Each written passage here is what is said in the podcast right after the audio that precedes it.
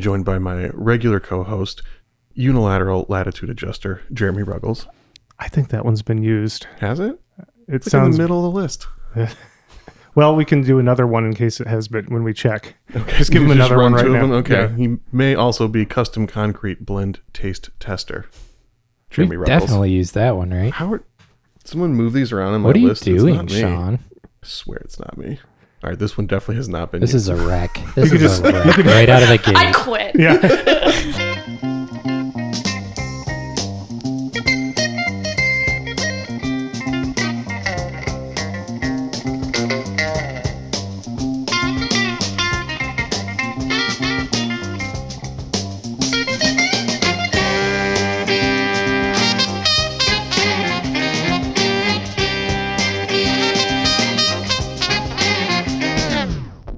Welcome to I'd Buy That for a Dollar, a podcast about inexpensive, common, and underappreciated records that are waiting to be rediscovered. I'm your host, Sean Hartman. I'm joined by my regular co host, Wall Street's premier public spouse arranger, Jeremy Ruggles. I got what you need. I think you've used that response before. Is that a problem? Yes. Okay. I've also arranged spouses before. Is that a problem? As long as you love what you do, never work a day in your life. And we're also joined by uh, Irish wet dock conservationist Peter Cook. Irish wet dock conservationist. Yeah, All right. I am. I do have Irish checks in, out. in my blood. It checks out. And then we have a special guest, third Chicago guest in a row. We've been here all day. even though it's Chicago World a- Tour. yeah, taking the course of three weeks in actual real time podcast. We've been stranded and it's very cold. No, actually, it's been pretty warm most of our stay. You sure? Should we talk about the weather more? Who's here? Something we can all get behind. So we are joined by Space Job Generator, Shannon. Hi. I love space and Who jobs. doesn't? Oh. Let's get more jobs up there. Yeah, more jobs in space economy. Did we oh, just have is that a problem? Is that going to be a problem, Jeremy? This is my space machine. Space Okay. generator. Yeah. Is that space job generating a job right now? right now, live. Wow. That's the sound of job generation. So Shannon Gross, what is it that you do? Tell us a little bit about yourself. I am a DJ. I sell vintage, and then I also happen to be a lawyer, which helps those other two things. Sure thing. um, and yeah, and a record collector. Well, that is why you're mainly here, I believe. Although we might need some advice for I'd buy that for a dollar at some point, right? Some legal representation. Oh, true. Mm-hmm. True. Come in. Well, what have you brought for us today?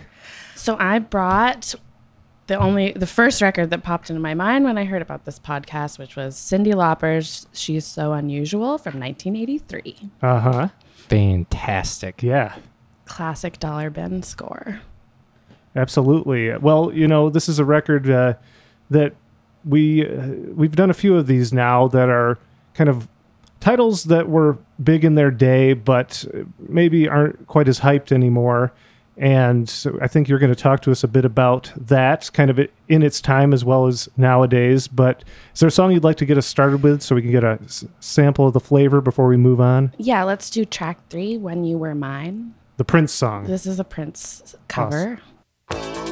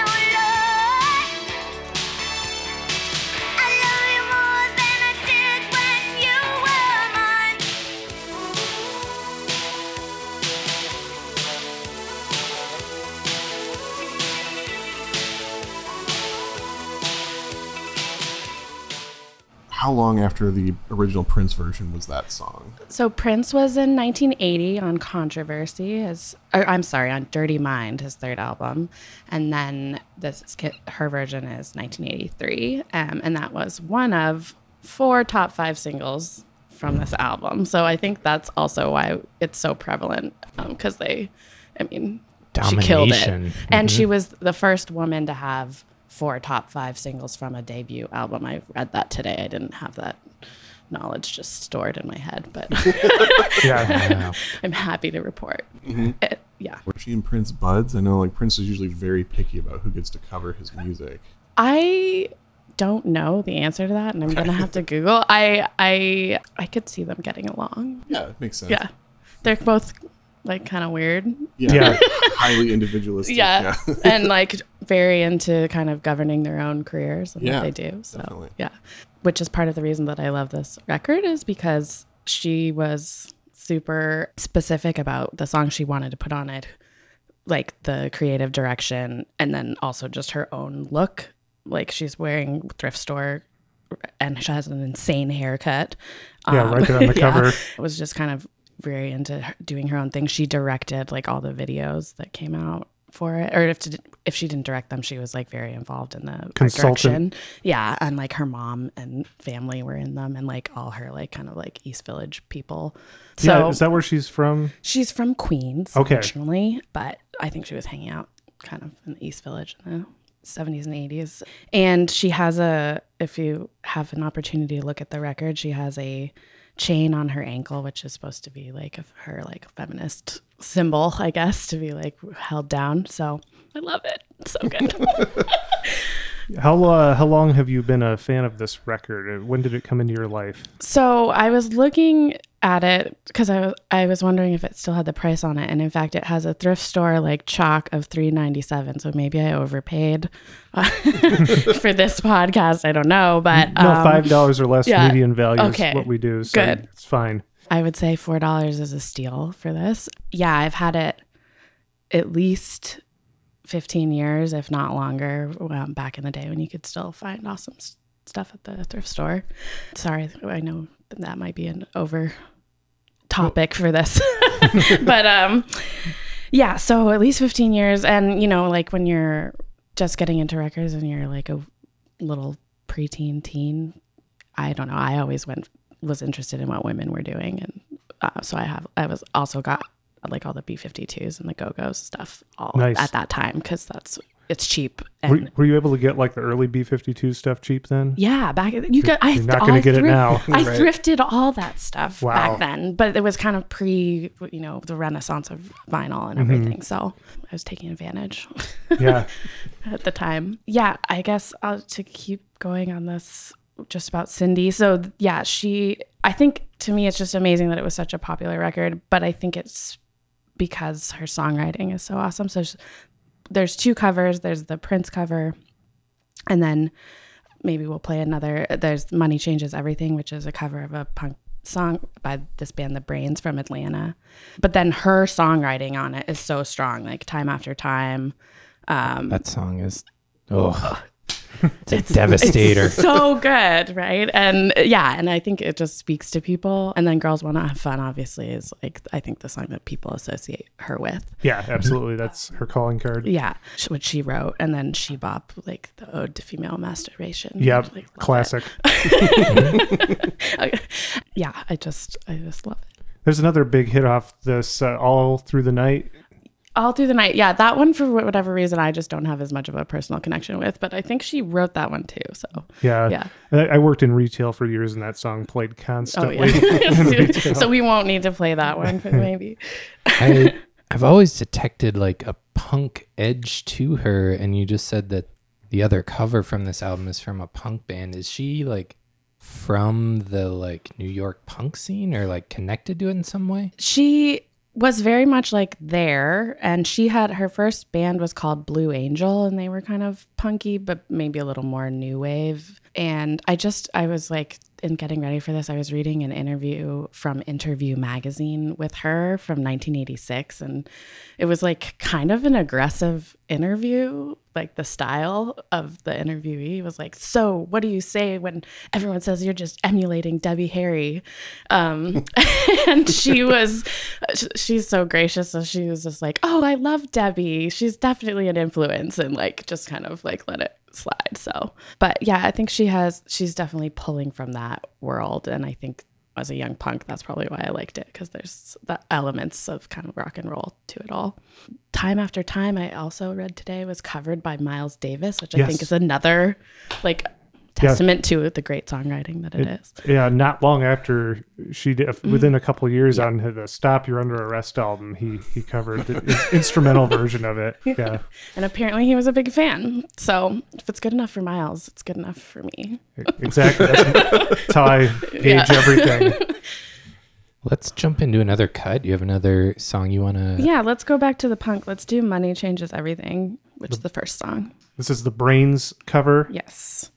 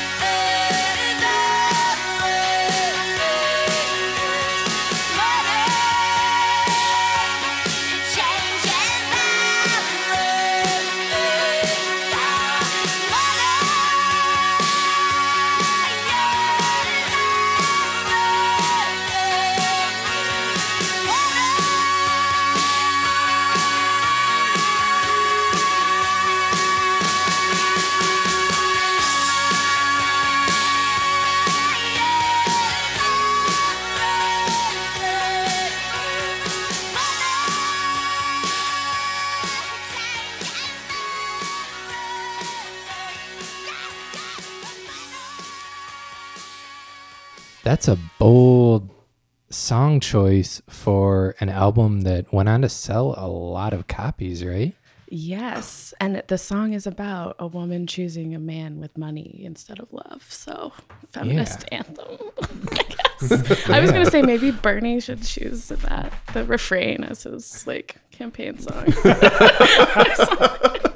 It would be uh, perfect. yeah. Yeah, she really opens up there in that latter half of that song, and there's that. There's so much personality Yeah, four octave voice. Yeah. She's she's got it, and uh, yeah, I just I love her. Like, sh- there's the Americana breakdown with the possibly melodica, Yeah, we were we were debating melodica or harmonica, something Yeah. along those lines. Yeah. um, and she's just got that long scream. I don't think I could hold that much oxygen in my lungs, so Yeah. and make it sound good and be adorable all at the same time. Yeah, I, I think that's one of the, uh, you know, there's it- you said like in the interview that you know someone's coming at her aggressively, and she's not necessarily she's not an aggressive personality, but she's kind of a big personality. Yeah, and there's a great interview with her on uh, David Letterman from like around this time, and she comes out and she's dressed like just completely bananas, and it's like such a foil to Letterman because then he's so like under, his humor is so like dry and understated, and she's like kablam! On the- um, but she's hilarious, and I saw her a couple years ago, and I, like she is still she's a hilarious performer, like she just cracks jokes and stuff, and then but she also made me cry, so you know she's she's um political hero in some ways. Like i know she spends a lot of time and money on an organiza- organization to end homelessness with lgbt youth you can look her up donate Yeah, look more Yeah. into it. yeah so she's covering this punk song and but turns it into like a four minute song so making it her own Yeah, stretches it out. yeah. Um, I find the original is actually kind of boring comparatively. Maybe it's because I heard this one first. Yeah, well, I can't say when we were discussing you doing this episode, you mentioned the brains, and I actually I'm not familiar with the brains. I thought at first you meant bad brains. Oh, that would be cool. no, yeah, they're they were like a smaller Atlanta punk band, and then um, they were friends with the B52s, and so they kind of like were they got like a major record deal, and it kind of just fizzled. Um, so they sort of lost the background. Although I'm sure there's Atlantans out there cursing my name for saying Yeah. that, but they've never been like a big band that I've followed. But I just think it's cool that that she chose We to had- cover that song. and to open the album Yeah. with it. Yeah. yeah. You said there's two. The, so we've heard the two covers now. Yeah. So, and then When You're Mine is the Prince cover, Mhm. um, which I meant to say when we played it. I mean, that's a song about having a threesome with your partner and then watching them like leave you for the other person. Leave you and for the other. she had a hit. I don't know. I mean, if that's like classic Prince content, it's fun that Yeah. she could make that like a mainstream song. Was the was the do we know was the Prince song a hit originally or did she, I I don't know I don't offhand. think it was. Yeah. I'm not sure though. It's one of my favorite Prince songs, uh, but and she does a great version, uh, and I, Crooked Fingers do a great version as well. It just it holds up. I mean, it's Prince. What are you gonna do? But and I- it's Stilted Love, you know, It's a Yeah. classic tale. How about the originals that are on the record? Because the rest are, are are written by her. Is, is it I th- mostly her? I think it, the rest are mostly her, and definitely the other hits are all her. So, I mean, I guess we can do "Girls Just Want to Have Fun." I mean, I'm sure everyone has heard this song, but why not hear it again? yeah. Let's do it. It's the best. Let's go ahead and put that on.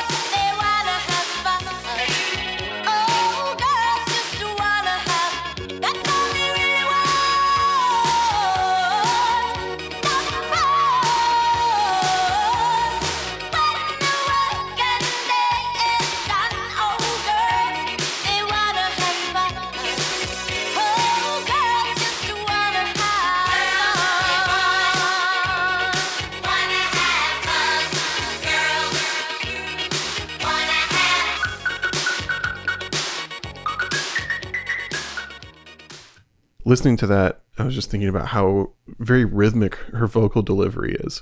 Sometimes she holds notes out, sometimes they're cut short and then brought back slightly. It reminded me a little bit of us talking about the Brothers Johnson record we did a few weeks back and noting how there was a very rhythmic vocal delivery on there. It's interesting how some singers have that as part of their focus and sometimes it's more just the, you know, the melody kind of thing. It's it's interesting. I like it. You also forget, like when it's a big hit like that, sometimes you hear it in the grocery store or wherever and it's just in the background. But when you actually like focus in, like the delivery was so impassioned and intense that you, I don't know, I feel like sometimes you just forget with hit songs, like, oh yeah, this is actually a good song, not just everywhere. Yeah, it's it's easy to lose track of the fact that these are still personal statements. You know, th- this is this is art. This is what she was wanting to make, especially when you're talking about how much control she had over her career and the choices she was making. It's mm-hmm. it's easy to forget about that angle after it's been so huge and such like a ingrained in pop culture for so long. Yeah, and I think like feminism is a really important topic to her. Like in that 1986 interview, she's out there saying, "I'm a feminist." Like that's what that song is mm-hmm. about. That's what I'm all about. Like that's why I have so much control. And the interviewer was like, "Oh, well then," and she was saying like, "I just want everyone to have equal opportunity and blah blah." And he's like, "Oh, well, doesn't that make you a humanist?" And she said, "No, I say I'm a feminist." For a reason, and I thought I'm like, wow, she's like, that's like I couldn't tell when the interview was from at first, and then I don't know, just thinking that that's 1986, like that's pretty Dregs of bold. Reagan era. Yeah, yeah, right. well, yeah. I, because I think second wave feminism at this point, you know, she's probably really carrying the torch at this point on, on at the end of that. yeah. and uh, yeah, hearing it, you know, now uh, it kind of reminded me that also just the stylistically, the song seems to be more of a throwback to early rock and roll R and B. It's a weird comparison to make, but around this same time, you know, Billy Joel had some songs that were like throwback uh, songs as well, like Uptown Girl and They were friends. Oh, were they? Yeah. Okay, so it's not as weird of a comparison. They're like New Yorkers together. Okay. you know? On We Other World, she said she specifically tried to stand by um, Billy Joel and Bruce Springsteen because she was like, they're New Yorkers, they get me. Yeah. and also just like think her i mean that's a song we associate with her but if any song came on and cyndi lauper was singing it you would know it was cyndi lauper. Like her voice is so distinctive and i don't know i guess maybe it's kind of like where the other person i can think of like that is like joanna newsom or something which is so more so much more polarizing. Like i'm like i don't know anyone who says they don't like cyndi lauper's voice but maybe they just don't want to tell me. Yeah, so did you want to discuss more about just kind of this album's impact in its time? Or? So, I mean, I meant, so she run the Grammy for it. Not that I, I mean, what does a Grammy mean? I don't know. but um, It's worth so- mentioning. It's, you know, she, she- got an she award got the for it. recognition. Yeah. Sometimes I think like it is so much more like punk sensibility. And so to me, it's just mind boggling that not only did, was it, did it have a hit, it had four hits and it was like, you know, multi I think it. I don't know how many rec- copies it sold, but based on how many there are, I think it was significant. And it's just to think that she was became like this mainstream star is pretty wild to me. I don't know because I think today, who would that be? And although I did just read something where she said she thinks like Billie Eilish and Lizzo are like her like kind of like carrying her torch. I can see that. Yeah. Yeah, that, Yeah. those were like the first two people that came to Oh, mind. yeah? yeah, it's like that makes sense. Yeah, because Lizzo's so fun and positive, and then very feminist. yeah, and super feminist, and then Billie Eilish is like super. I mean, she's not for me, but she is a super talented songwriter, and like her singing is beautiful. So mm-hmm. I can Yeah, see that, and she's a weird, mm-hmm. a little bit. You know, I always see her in like sweatpants, but you know, yeah. Yeah, definitely not for the male gaze, Yeah. like the way she's dressing. right, Yeah, totally. Absolutely. yeah on that the male gaze like cyndi lauper and madonna had a i think the media kind of created this like this comparison between them because madonna was like they're and they're k- kind of coming out of a similar scene but madonna's like the sexy one Yeah. i don't know i think why compare them or i i don't know i think they're musically they're pretty different Yeah. even like um, madonna's first record is like not very punk just saying Is that with a ho- holiday on it? Um, that that's on? the I don't know. Yeah. The wedding, like a virgin, isn't it? Yeah. not that her I think she debut might have had LP? one album No. I'm before not a huge Madonna Uh, follower, so True I don't know. Blue was the first Oh. one, right? Or no? We're all just we're all asking each other without anybody actually knowing. Not- Who really no. knows if I Someone have a is friend? upset somewhere. I have a friend that's a huge uh, John Meredith, a huge Madonna fan. He's yelling at us right Yeah. now. that's okay though. I mean, we're here to talk about Cyndi Lauper, Yeah. not Madonna. That's right. Uh, did she ever? Did she ever really have another? I mean, I know she didn't have another album that hit as hard as this one. But she did the Goonies song a few years later. Yes, Correct. yes. That was just on the soundtrack. I think so. And Yeah. then she did the score for Kinky Boots and won a Tony for that. So she's won all the awards that you need to win. And she still puts out I mean, she I think she's interested in kind of like she she puts out country records and blues records and all different kind of stuff. Still, I'm not up to speed on any of that, but I'm just here listening to She's So Unusual like once a week, but no, she's still going. And when I saw her, she was like the utmost performer, like d- d- hit every note, was like super engaged with the crowd. So I think that's still kind of like being a singer and performer is still the thing she likes to do. So I think that's cool. Do you have any recommendations of maybe similar time periods, similar vibe, things that haven't uh, blown up quite as much? We we mentioned the B52s, and those records are so hard to find now.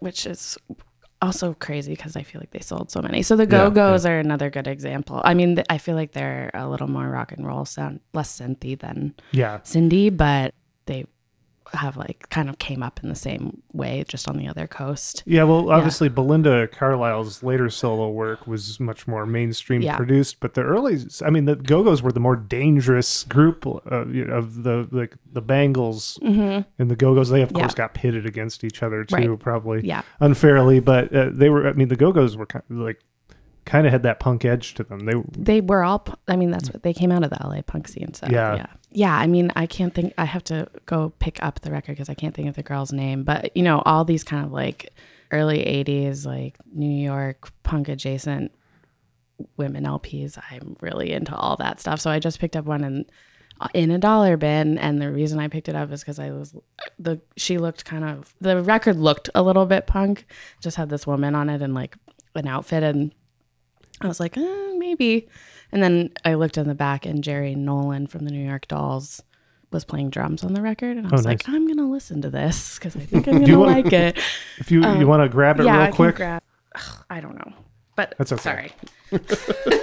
That's all right. So I saw- it'll give our she can't uh, Shannon cannot find it, but it will give our listeners something to seek out. Something that Jerry Nolan played drums on, that was fronted by a punk singer. Yes, and also was on Tony. uh, Tony Orlando wrote all the songs on it and produced it, and he later started his own record label, which Divine became like a disco star on in the '80s, and uh, you know he had like a whole sep- second career, and so did Divine on this guy's label. So should be someone should be able to find it, but I cannot. Yeah. in my own collection apparently. It, it- Um, it, appears you have a lot of uh, glam and punk knowledge. or- That's yeah, that's I love it. Yeah, records, I'm presuming, by looking at these stacks. You got stacks around here. yeah there's a, we we got stacks um and i also am into 60s um rock and roll and soul i don't know it's more the punk knowledge is more fun to look up because well not necessarily the stories are crazier but oh, maybe a little yeah, you're gonna play. We talked a few weeks ago uh, on the Huey Lewis episode with Scott about crime, which we're unfamiliar with, and you said you're gonna play us some crime. yeah You're gonna introduce us. yeah this is a, the sparse world of the crime punk band um, and um another just thinking also another like great sort of cheap set of record there's so many great power pop lps that are in the dollar bin like anything by nick gilder or dwight twilley or Oh yeah, Dwight Twilley. yeah, break the breaks. Uh, these were all things that I was thinking about doing for this. Cheap Trick. I don't know. Is Cheap Trick still cheap? That's another one of those like records I It's was tricky to say. Yeah, to they- be able to get. You, Yeah. you can get Yeah. their stuff pretty cheap. You know, Yeah. like all like there's just a, a Pez band, like all these kind of. You, you can go in any dollar bin and find an awesome power pop LP, where their 45 might be a lot more, but you can you can still get sweet power pop. which LPs is like the, there. the opposite of a lot of other genres. Yeah. A lot of times, like the the 45s are cheap and the LPs are impossible to find. You get that with like soul music a lot of the times. Yeah. Yeah. Uh, what would be something you're looking for that would tip you off that it might be a power pop record you're previously unfamiliar with? Is there any, Yeah. any way to kind of describe that for someone who's trying to get into that genre a little bit? Possibly being overly simplistic, a skinny tie doesn't hurt. Yeah. That's what I Yeah. found. It's, it's one of those genres where like you can tell by the way they're dressed Yeah. more than anything. Um, and I like a lot of like kind of a little bit. So the power pop, I guess, it's like peak was probably like seventy eight to eighty two, but I like some of the earlier like seventy four, like the raspberries is another uh, a Eric little Carmen. bit earlier. Also, you can find so many cheap, great Eric Carmen records, Mhm. dollar bin, so good. If you're going a little bit earlier, sometimes, and Dwight Twilley fits in this too. Would be uh, the hair. It's like that. Yeah. I don't know how to. I don't know what haircut it is. It's not quite long, not quite short. There's some flow.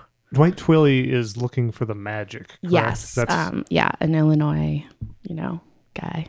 Got so I was I was trying to decide what to do, and I was like, I could front do some Illinois pride, but I try to focus on women in my collection. So I was like, I'm gonna go with Cyndi. But No, that's great. Yeah, we try to focus on a lot of women artists Yeah. on this program, so it's a great pick, and it's a record that you can find probably in any used record store you go into. yes, and everyone should have a copy. It's also great for parties. Truth. Yeah, Yeah, a lot of bangers. on yeah. Well, do you have any? Uh, I don't know if there's anything else you want to say about the record, or if you got any pluggables. that Oh yeah, my speak plugs. So if you're in the Chicago area, I do a '60s dance party night with my friend, um, and we play all 45s at Slippery Slope, and it's called Tangerine Beat. Um, by the time this airs, I think the most recent one will be uh, already happened, but just you can look us up. I post all my DJ gigs on Instagram at at bits and pieces vintage. I also sell vintage there, but that's not what this podcast is about. But that's the easiest way to find gigs, and you should come out because it's always really fun. Awesome. Sounds like a good time. Well, Shannon Gross, thank you for sitting down with us and talking about this 80s gem that many people might have just not considered really checking out. Is there maybe a, a deep cut you'd like us to, to go out on? Oh, I was gonna go out on time after time because That's- it's so killer. It's but- totally fine. totally fine to do Uh, that yeah, one. this is her magnum opus, I think. And ap- apparently, originally started like as a reggae song, and then they decided it was like the lyrics were too sad, so they like slowed it down. And I, I guess I can yeah. hear it having those origins. Yeah. That Yeah. makes sense. it's with her co-writer. So This has been I'd Buy That for a Dollar. My name is Jeremy Ruggles. My name is Peter Cook. I'm Sean Hartman. Shannon Gross.